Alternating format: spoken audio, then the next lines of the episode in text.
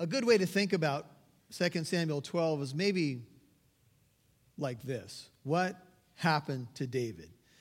If you were to read the story, maybe later on in the Jerusalem Post, or maybe it would be a episode of 2020, and you would ask the question, what was the anatomy of David's fall? What led to this? We, we have dug that out, and, and this series, by the way, will be available out in the courtyard in the next week or two, but so you can pick up all four teachings. But as we look at what happened, David fell because he saw something and he Instead of just turning away, he took the next steps downward. And he ended up being with a woman that was not his wife, and he committed adultery. And when he, when he uh, had done what he had done, instead of coming clean, he went into what we called cover up mode. And uh, one of the messages, part two of this message from 2 Samuel 12, was the cover up. And what David tried to do is get Uriah to come home, be with his wife. That way it would cover who the child belonged to. And David tried to do that. And it didn't work. Uriah was too honorable. Uriah would not be with his wife, so David sent him back to the battlefield with his own death warrant. Uriah died. David married Bathsheba, brought her into his home, and maybe David felt like he had got away with it. But if we try to cover up our sin, our sin will what? It will find us out. And God knew what was going on. At the end of chapter 11 says that what David did was evil in the sight of the Lord. So the Lord sent Nathan the prophet. And Nathan came to David and told him a parabolic, a parable story about a rich man and a poor man. The poor man, all he really had was this little ewe lamb that he had purchased with his money. The little ewe lamb sat at the table with the family, ate from the master's hand, drank from his cup. Man, he really loved this little ewe lamb. And then the rich man had a visitor come into town, probably somebody important. And the rich man had many flocks and herds. And instead of taking from his many flocks and herds, he went in stealthily with trickery or using his power and stole the one little ewe lamb from the poor man killed it, prepared it for his guest, and took the one thing that the poor man and his family had. And when David heard the story, David didn't know it was about him. David was enraged. And maybe he said something like this, reading between the lines Where is that man? Who is that man? Wait till I get my hands on that man. You ever been there before? Ever heard a story that just makes you filled with outrage and then Nathan with those famous words that echo through time You are that man. The man that you're so angry with, the man that you say deserves to die, you are that man. David had to be stunned. And Nathan went on and began to declare what was going to happen to David as a consequence of his sin. What you did in secret is going to happen openly. The sword's never going to leave your house. You used the Ammonite sword to kill Uriah. Now the sword's not going to leave your house. And David had to swim in the consequences of his sin. Revelation 2 is where I want you to take a peek just for a second. I know you've all probably heard it before, but it's the church at Ephesus, Revelation chapter 2. Jesus is addressing seven churches, so this is not written to unbelievers. It's written to churches. The church at Ephesus, we all know the letter to the Ephesians. And as much as he commends them about what they do well, they work hard, verse 2, Revelation 2 2. They put people to the test. They've exposed those who call themselves apostles, but they're not. They've proved them, found them to be false. They persevere. They endure for his name, Revelation 2 3. They have even not grown weary.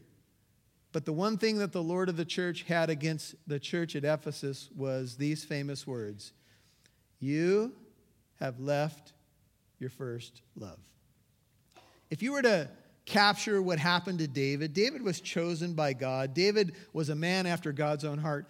If you were to ask the question, what is a man or a woman after God's own heart, wouldn't you say that a good way to think about it is someone who loves God?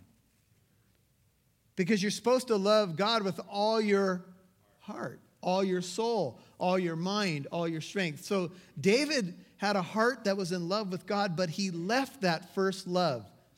He forgot who he was. When we sin, go back to 2 Samuel 12, and you, you guys will note in verse 5 of Revelation 2, there's, there's what they should do. Remember for where, from where you have fallen, repent, return to your first love. There's something that you can do after you fall. You can repent, you can return. That's what David is about to do now. He's about to return to his first love. When we sin, we forget who we are. We forget that commitment, that covenant relationship that we're in. We commit sometimes spiritual adultery on the Lord. We, we think, well, maybe, maybe that's not enough. You know, when people leave their covenant with their spouse, when they leave their first love, when they cheat on them, that's in essence what is being said. This is not enough for me. I, I have to have more. Think about it. You're not enough for me. That's basically what we're saying. That's what we're saying to God, and this is hard to take, but here's the truth of it. When we sin against God, what we're saying is, You're not enough for me. Your blessings, the vitality of life, your Holy Spirit, uh, I gotta, I gotta find thrill over here. I gotta find more over here. And then we go and we eat the dangling carrot, and what do we find? It is filled with brittle cement. it's nothing. It, it never Sin never produces what it promises, does it? And so you have the cover up, the confrontation, and now the confession. In verse 13 of 2 Samuel 12, we pick up the story. Nathan's told David the stunning story, and David said to Nathan, I have sinned against the Lord. And Nathan said to David, 2 Samuel 12, 13, the Lord has also taken away your sin. You shall not die. You know, the Bible says, as far as the east is from the west, so far has God removed our sin from us. I think it was Corrie ten Boom who said, God has cast our sin into the sea of forgetfulness and posted a no fishing sign there. It's pretty cool. He is no longer counting your sins against you in Christ, 2 Corinthians 5:19. You have the righteousness of Christ which that chapter later says that because we're in Christ, we are righteous before God. We are clean before God. Yet when we sin, as I've mentioned in previous weeks as we've studied this topic, even though positionally we are right with God, we're forgiven, we still have to deal with consequences. And that's what David is going to have to deal with now. Even though he would not die, the Torah said that murderers and adulterers died, and that's what David was. He had committed adultery and murder. You can reference Leviticus 20, verse 10, Leviticus 24, 17, Exodus 21, 12. David had sinned against God. He was worthy of death, yet he would not die. You remember the woman caught in the act of adultery? Caught in the very act in John chapter 8. The law says she should die. What do you say? Dun, dun, dun, dun. right? They were trying to trap Jesus, no doubt. So Jesus bent down and began to write on the ground. And all the commentators on John 8 wonder what did he write? Was he writing everybody's names in the crowd and their sins? There's a possibility that he was drawing a cross in the ground. The Greek allows for that, by the way. We don't know for sure. But Jesus rose up and said, Okay, he who is without sin, you go ahead and throw the first rock at her. We'll take note of who you are. Go ahead. Well, from the oldest to the youngest, they began, or the youngest to the oldest, I don't remember which way it goes. They began to drop the stones and walk away. Woman, where are your accusers? There are none, Lord. Then neither do I condemn you. Go, remember, and sin no more. Don't put yourself in this position again. If you've fallen, look, we all make mistakes. Don't go back and do it again. You know, Jesus is, people talk a lot about Jesus, and, you know, oftentimes they talk in settings where, you know, Jesus is gracious. Jesus will, you know, uh, He, he never said words to condemn this or that. You know, whenever Jesus confronted people, he was incredibly gracious, except with the Pharisees who were hypocrites. Right? People who you thought he might condemn, he didn't. But then he would say to them, Don't do it again. right? Don't repeat this, the man at the pool of Bethesda, so that something worse may happen to you. David wrote Psalm 32, if you turn over there in the wake of what happened with Bathsheba. Psalm 32. Go to the book of Psalms. The Psalms are always incredible uh, to read through. They minister to our hearts and souls. They're real, they're raw. They have stuff in there about joy and rejoicing and stuff in there about hard times. Psalm 32. This is called a, a Psalm of David, a maskil.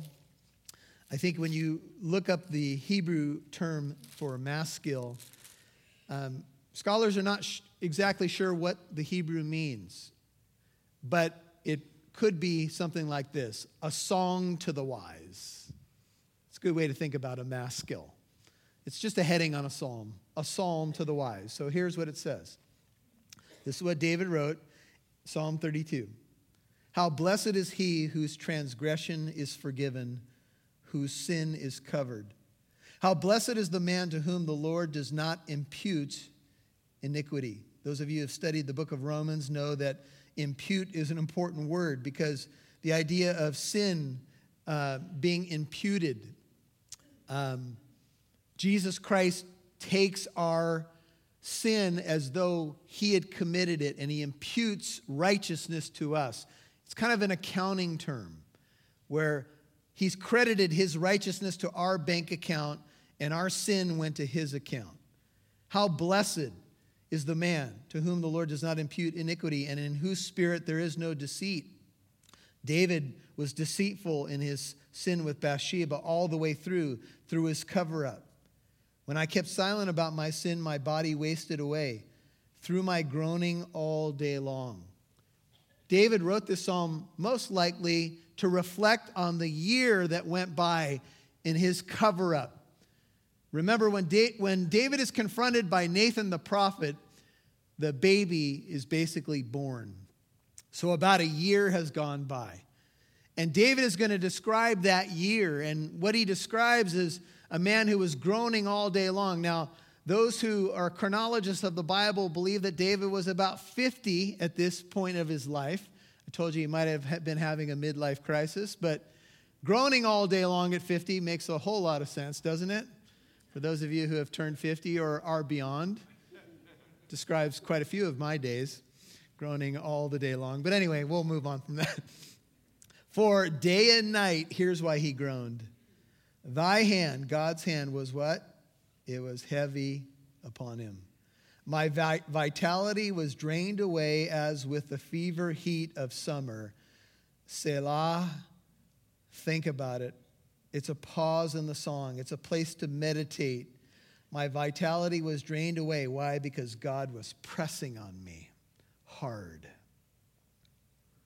God's heavy hand, his disciplinary hand. Have you ever seen someone, maybe you haven't seen them for a while, and you understand that they've been caught in a sinful lifestyle and you see them and they look like they've aged beyond their years. You know, if you ever see addicts, sometimes they're in their 20s and 30s and they look like they're 20 or 30 years older than they actually are. Their vitality has been drained away. They, they've, been, they've been beat up by sin. And here, because God loved David so much, God was heavy upon David. He wouldn't let David get away with it. David said, I was drained like I had a, a fever in the summertime. I acknowledge my sin to thee, verse 5. There's a shift now. And my iniquity I did not hide. I said, I will confess my transgressions to the Lord, and thou didst forgive the guilt of my sin. Selah, pause, think about it. Therefore, let everyone who is godly pray to thee in a time when thou mayest be found. Surely in a flood of great waters they shall not reach him. The New Living Translation says that they may not drown in the floodwaters of judgment. You are my hiding place, verse 7. You prepare, you do preserve me from trouble. Thou dost surround me with songs of deliverance. Selah. When you sing on a Sunday morning, sing about what God's delivered you from. Amen. When we sing salvation songs, we can't forget who we were before we met Jesus under the judgment of God, without hope in the world. I will instruct you says David, and teach you, verse 8, in the way that which you should go. I will counsel you with my eye upon you. Do not be as the horse or as the mule, which have no understanding. Some of you may need to underline that. I underlined it. Would you join me? Don't be like a mule. You ever seen a mule who just doesn't want to go where they need to go? They're fighting it, and the master's pulling on them, and they're skidding out. Don't be that way. Whose trappings include a, a bit and a bridle to hold them in check, otherwise, they will not come near to you.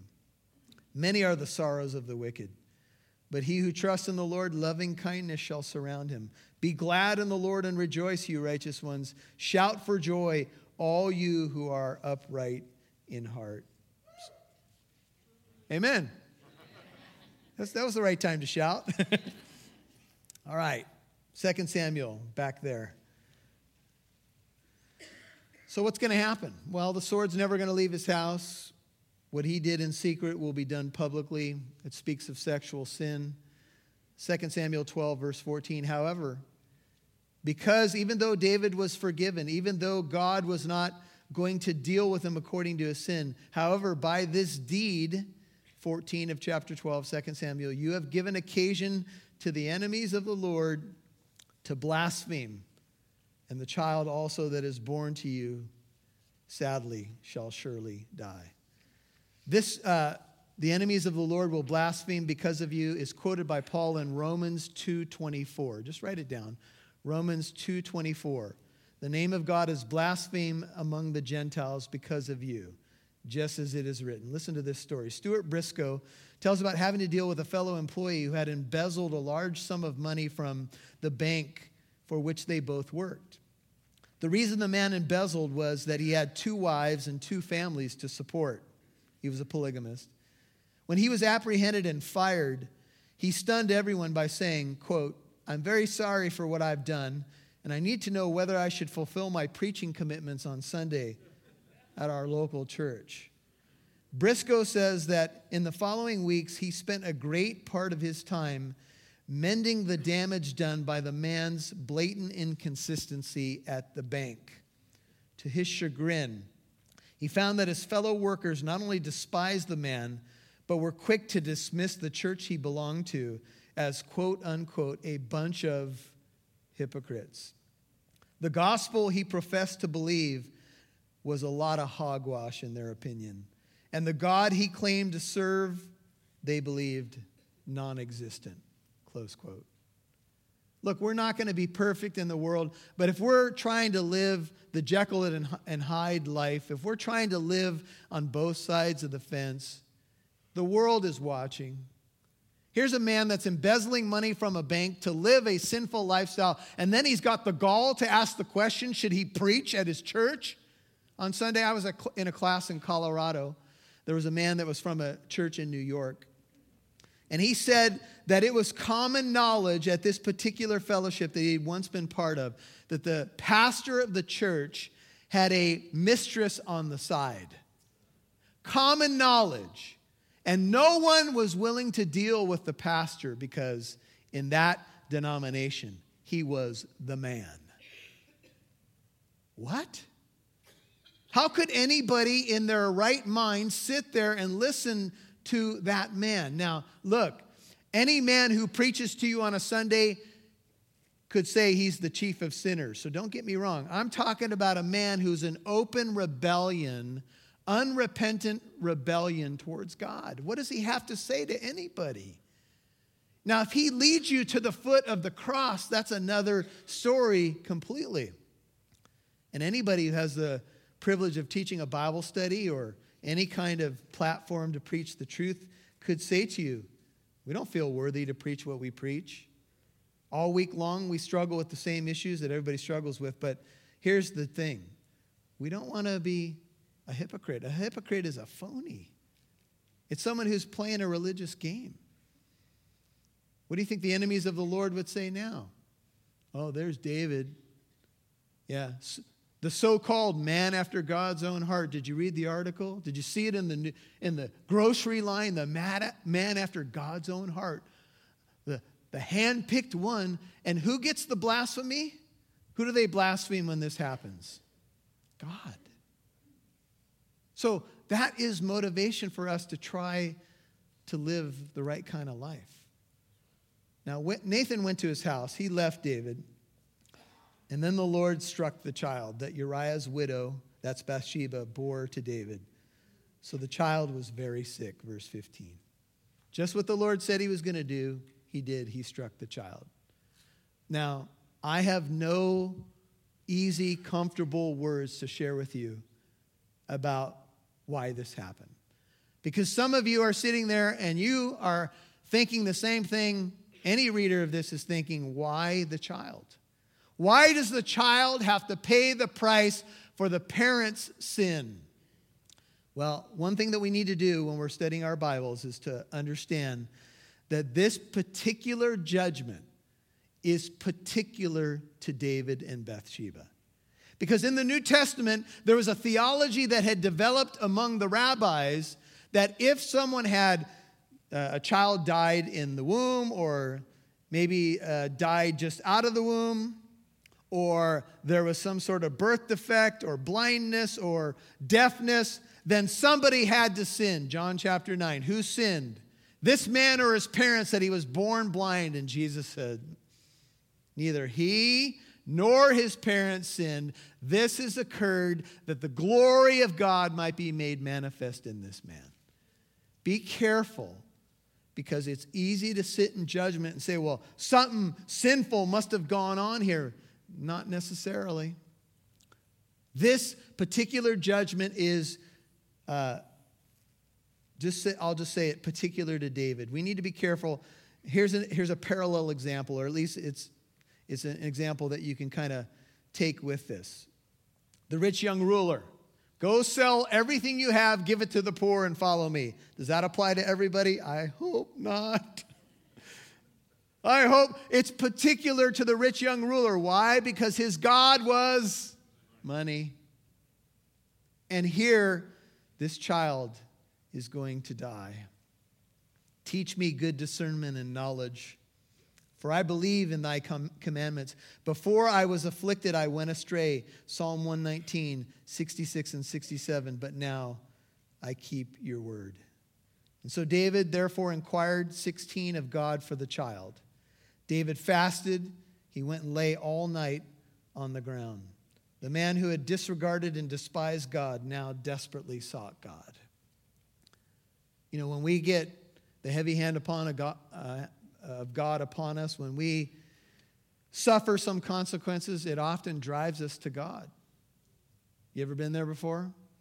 You ever had to look in the mirror and go, you know what? I've created a mess. And sometimes you have to go crawling back to God. And you know, God invites us to a throne of grace, not judgment, that we might receive mercy and help in time of need. Don't run away, run to Him. In fact, that's probably I would say that's why his heavy hand's been upon you. And so David goes to God. He inquires of God for the child. He's praying. And the elders of his household stood beside him, 17, in order to raise him up from the ground. But he was unwilling and would not eat food with them. They were saying to David, Come, you need to eat something. Come. And David said, No, I'm not eating. I'm not doing anything. I'm staying on my face before the Lord. And they became concerned, and he prayed and he pleaded for the child, and he prayed and he pleaded for the child. I was listening to Dr. Charles Stanley, and he was saying, you know, when we pray, we usually talk about three potential responses from God to our prayers. He'll either say yes, no, or wait. But there's a fourth option. And it's from 2 Corinthians 12. And the fourth option is My grace is sufficient for you.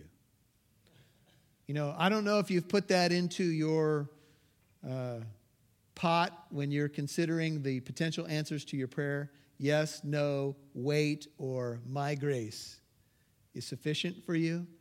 But sometimes that's God's answer. I'm not going to lift this from your life right now. You're just going to have to lean upon my grace. And I don't understand that. And David was a man after God's own heart, and he prayed, and he was on his face, and he was fasting. And praying and fasting is a wonderful thing to do, but it doesn't guarantee that you're going to move God in your direction. God is sovereign. Sometimes we think, well, if things get really desperate, I'll skip breakfast. do you see me, Lord? I didn't have my Eggo waffle this morning. I'm really tuned in. Well, I'm not saying that can't be a good thing, but I'm saying there's this is not about magical formulas and pulling the right lever at the right time. God is God. And then it happened. On the seventh day, the child died. The child lived seven days. And the servants of David were afraid to tell him that the child was dead. It may be that David fasted this whole time, it may be that he was on his face this whole time. They said, Behold, while the child was still alive, we spoke to him, and he did not listen to our voice. How then can we tell him that the child is dead, since he might do himself harm? He's been so inconsolable. He, he hasn't wanted to eat or talk to us. If we tell him the child's dead after him praying, perhaps for all seven days, what's he going to do? Maybe he'll harm himself. Look, harming yourself is never the answer. Never because God is gracious. But they were concerned that maybe David might try to take his life. And there are many in our modern age that think that somehow that's the answer. That's not the answer. Suicide is not the answer. God is the answer. And so David was crying out, and the servants were afraid. And can I just say to you, David was a changed man. His circumstances didn't change, but David changed.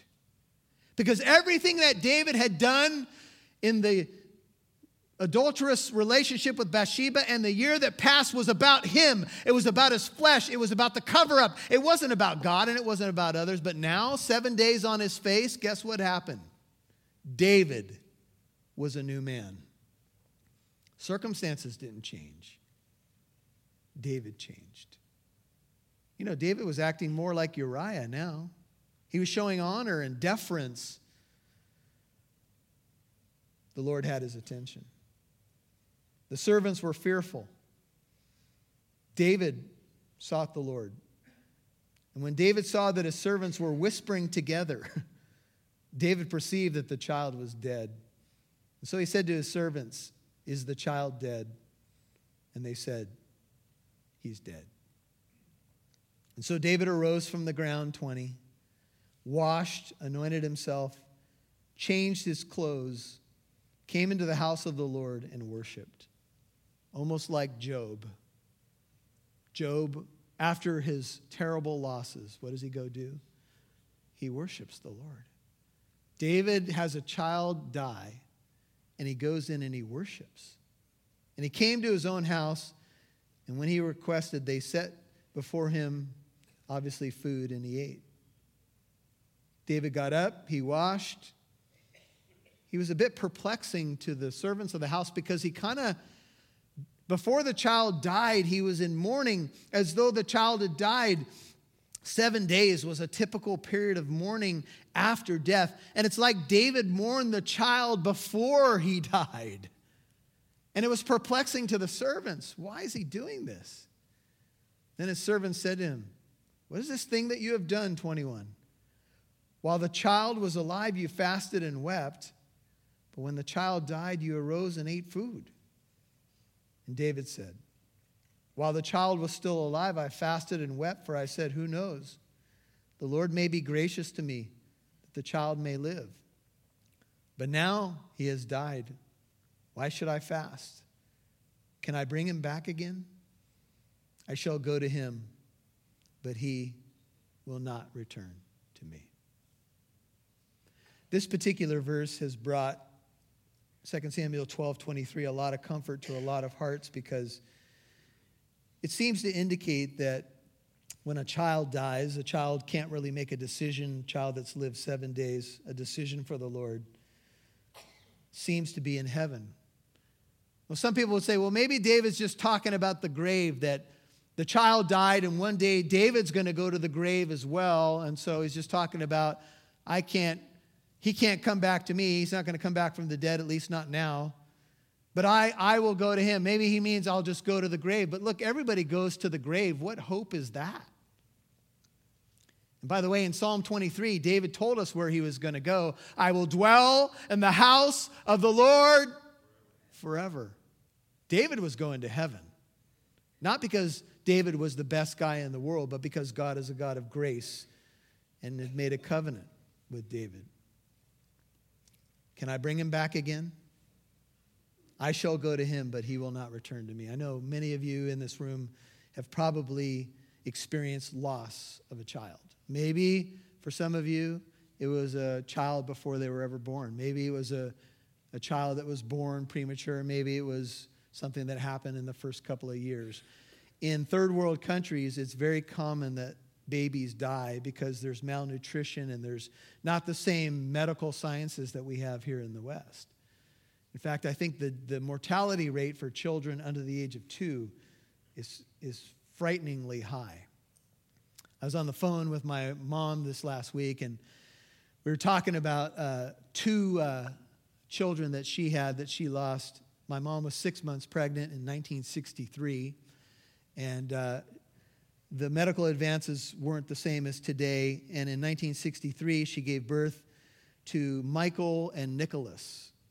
Uh, one of them lived a few hours, one of them lived about a day, and both of them ended up dying.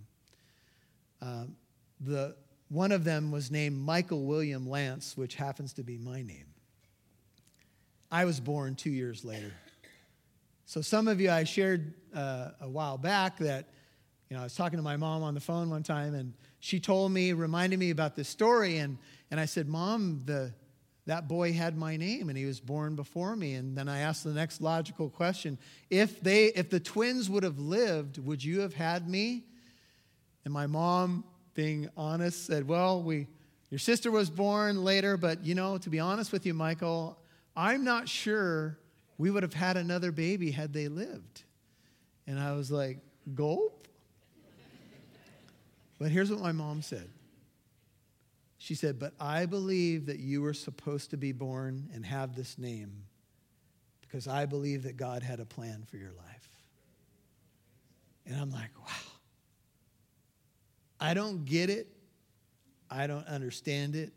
I don't know why one lives and another dies. That's in God's hands. But I'll tell you this, and I'll say this this is my personal view. I'll let you wrestle with it. I believe that God is gracious and that children that die are with the Lord.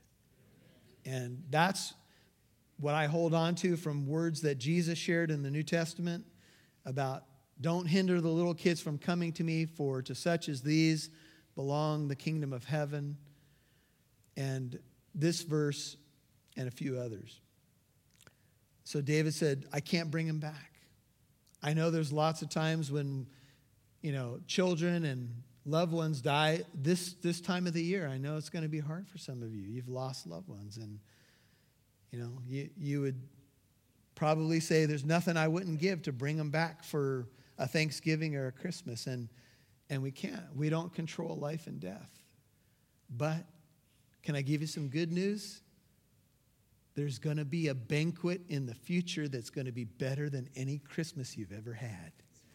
It's called the marriage supper of the Lamb. And a great reunion day is coming. And I even have hope that I'm going to meet Michael William Lance and Nicholas and if I can speak for the two beautiful ladies down here, a young boy named Bobby. Try not to cry. 24. So David comforted his wife Bathsheba and went into her and lay with her. And she gave birth to a son, and his name, they named him Solomon. By the way, um, just a side note the baby that died, died after being alive for seven days. And Jewish families named the babies on day number eight because they circumcised all the males on the eighth day as a sign of the Abrahamic covenant, right? So it would appear that the baby never was given a name because it didn't make it to the eighth day. Maybe there's something here with the number seven and the baby dying on the seventh day. Maybe there's something here um, that it didn't make it to day eight, but then a new child came. Eight is a number of new beginnings. I'll let you think about that. But David was intimate now with his wife Bathsheba, and a son did come. Uh, another son came, and his name was Solomon. Now the Lord loved him and sent word through Nathan the prophet, and he got a second name. We know him as Solomon, but he was also named Jedediah for the Lord's sake. Just the names really quick. Solomon means something like this it, it ties uh, to the idea of shalom in Hebrew. It means something like this Yahweh's peace, or get this, it could mean, Solomon's name could mean Yahweh's restoration. And what's interesting about that is, you know, peace in many ways is a restoration. We're at war and we get peace. And so, what was the years that the locust had eaten, if you will, would be restored through Solomon. We know the great leader that he's going to become, even though he's going to have his own issues. And then uh, Jedediah means beloved of the Lord. And I just wrote in my notes that maybe the message is David, Bathsheba, I still love you. Yes, hard consequences have come, but you can start again. And I'm going to give you a young boy, and his name is going to be restoration. His name is going to be, I love you. Don't give up. Now, I'm going to ask the ushers, we're about to partake in the elements of communion, to get ready to hand out communion. I'm going to ask you to turn to Psalm 51, and we'll finish this morning with Psalm 51. so please turn there. Please prepare your hearts to go to the Lord's table. And um, I just want to encourage you if you're not sure where you're at with the Lord today, get right with Him. And, and this, is, this is an opportunity, I think, going through Psalm 51 to get right with the Lord. So, ushers, if you don't mind, just hold on one second. Here's what it says Psalm 51, verse 1. This is a psalm of David, the heading when Nathan the prophet came to him after he had gone into Bathsheba. So, this is, this is David's thoughts after he's been confronted. Be gracious to me, O God, according to thy loving kindness, according to the greatness of thy compassion, blot out my transgression, blot out my rebellions. Wash me thoroughly, 51 2, Psalm 51 2, from my iniquity and cleanse me from my sin. For I know my transgressions my sin is ever before me. How many times David had to analyze and think about what he had done? How could I? What was I thinking? We've all done it. If only I would have. David says, My sin is always before me. Against thee and thee only have I sinned.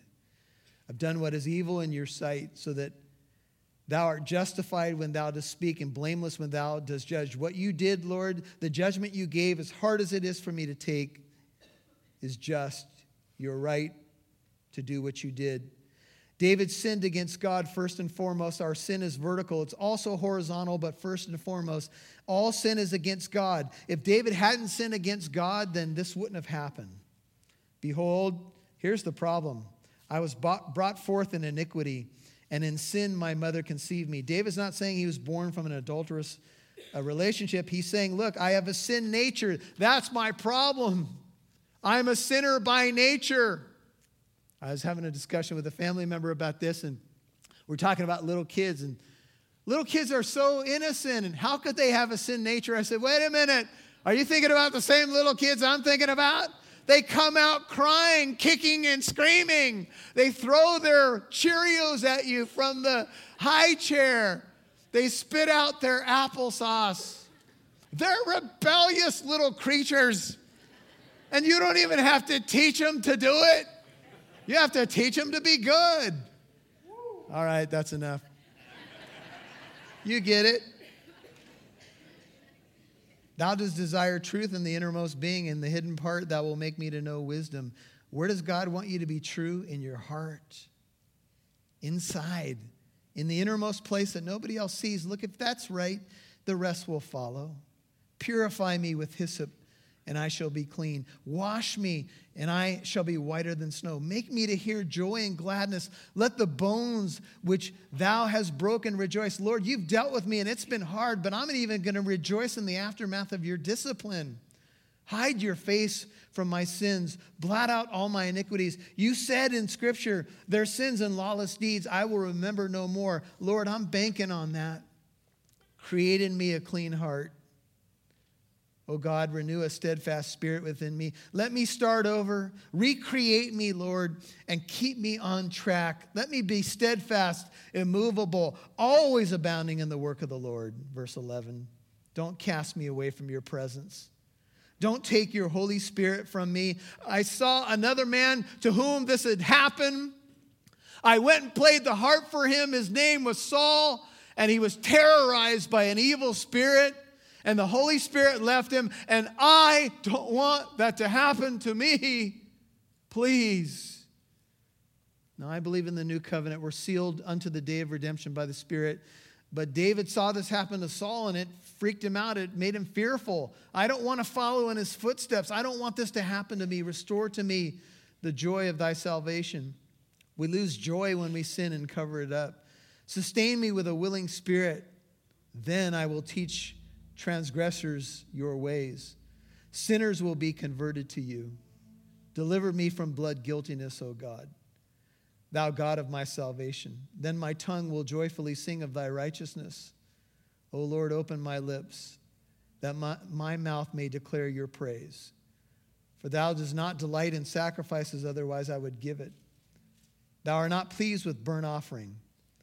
The sacrifices of God are what?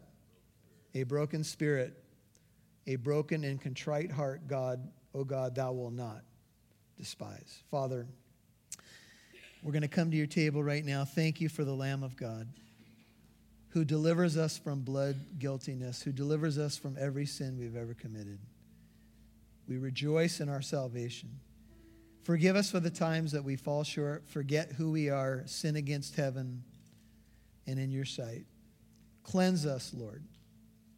Thank you for forgiveness in Jesus. And I pray for each person that's about to come to your table, whether they're a believer, strong, walking with you, a prodigal, or maybe they don't even know you yet. I would just encourage you if you don't know Jesus, get right with him now. You'd have no reason to take these elements unless you know Jesus. This is a celebration, a remembrance of his death for us, his crucifixion, his resurrection. If you don't know him, cry out to him. Say, Lord, forgive me of my sin. Pray it right now. I'm sorry. I've sinned against you. I deserve judgment. But thank you that the Lamb of God took my judgment at the cross. Thank you for his resurrection. Thank you that you've created in me a clean heart as I am even praying at this moment. Let me be born again of your Holy Spirit. I repent of my sin. I trust you and you alone for my salvation. Cry out to him friend. Don't wait. Today's the day of salvation. Get right with Him. If you're a Christian and this has hit way too close to home, just get right with Him now. And He'll, he'll deal with your sin. He's already dealt with it, and He'll give you a new start. We love you, Lord, and we praise you in Jesus' name.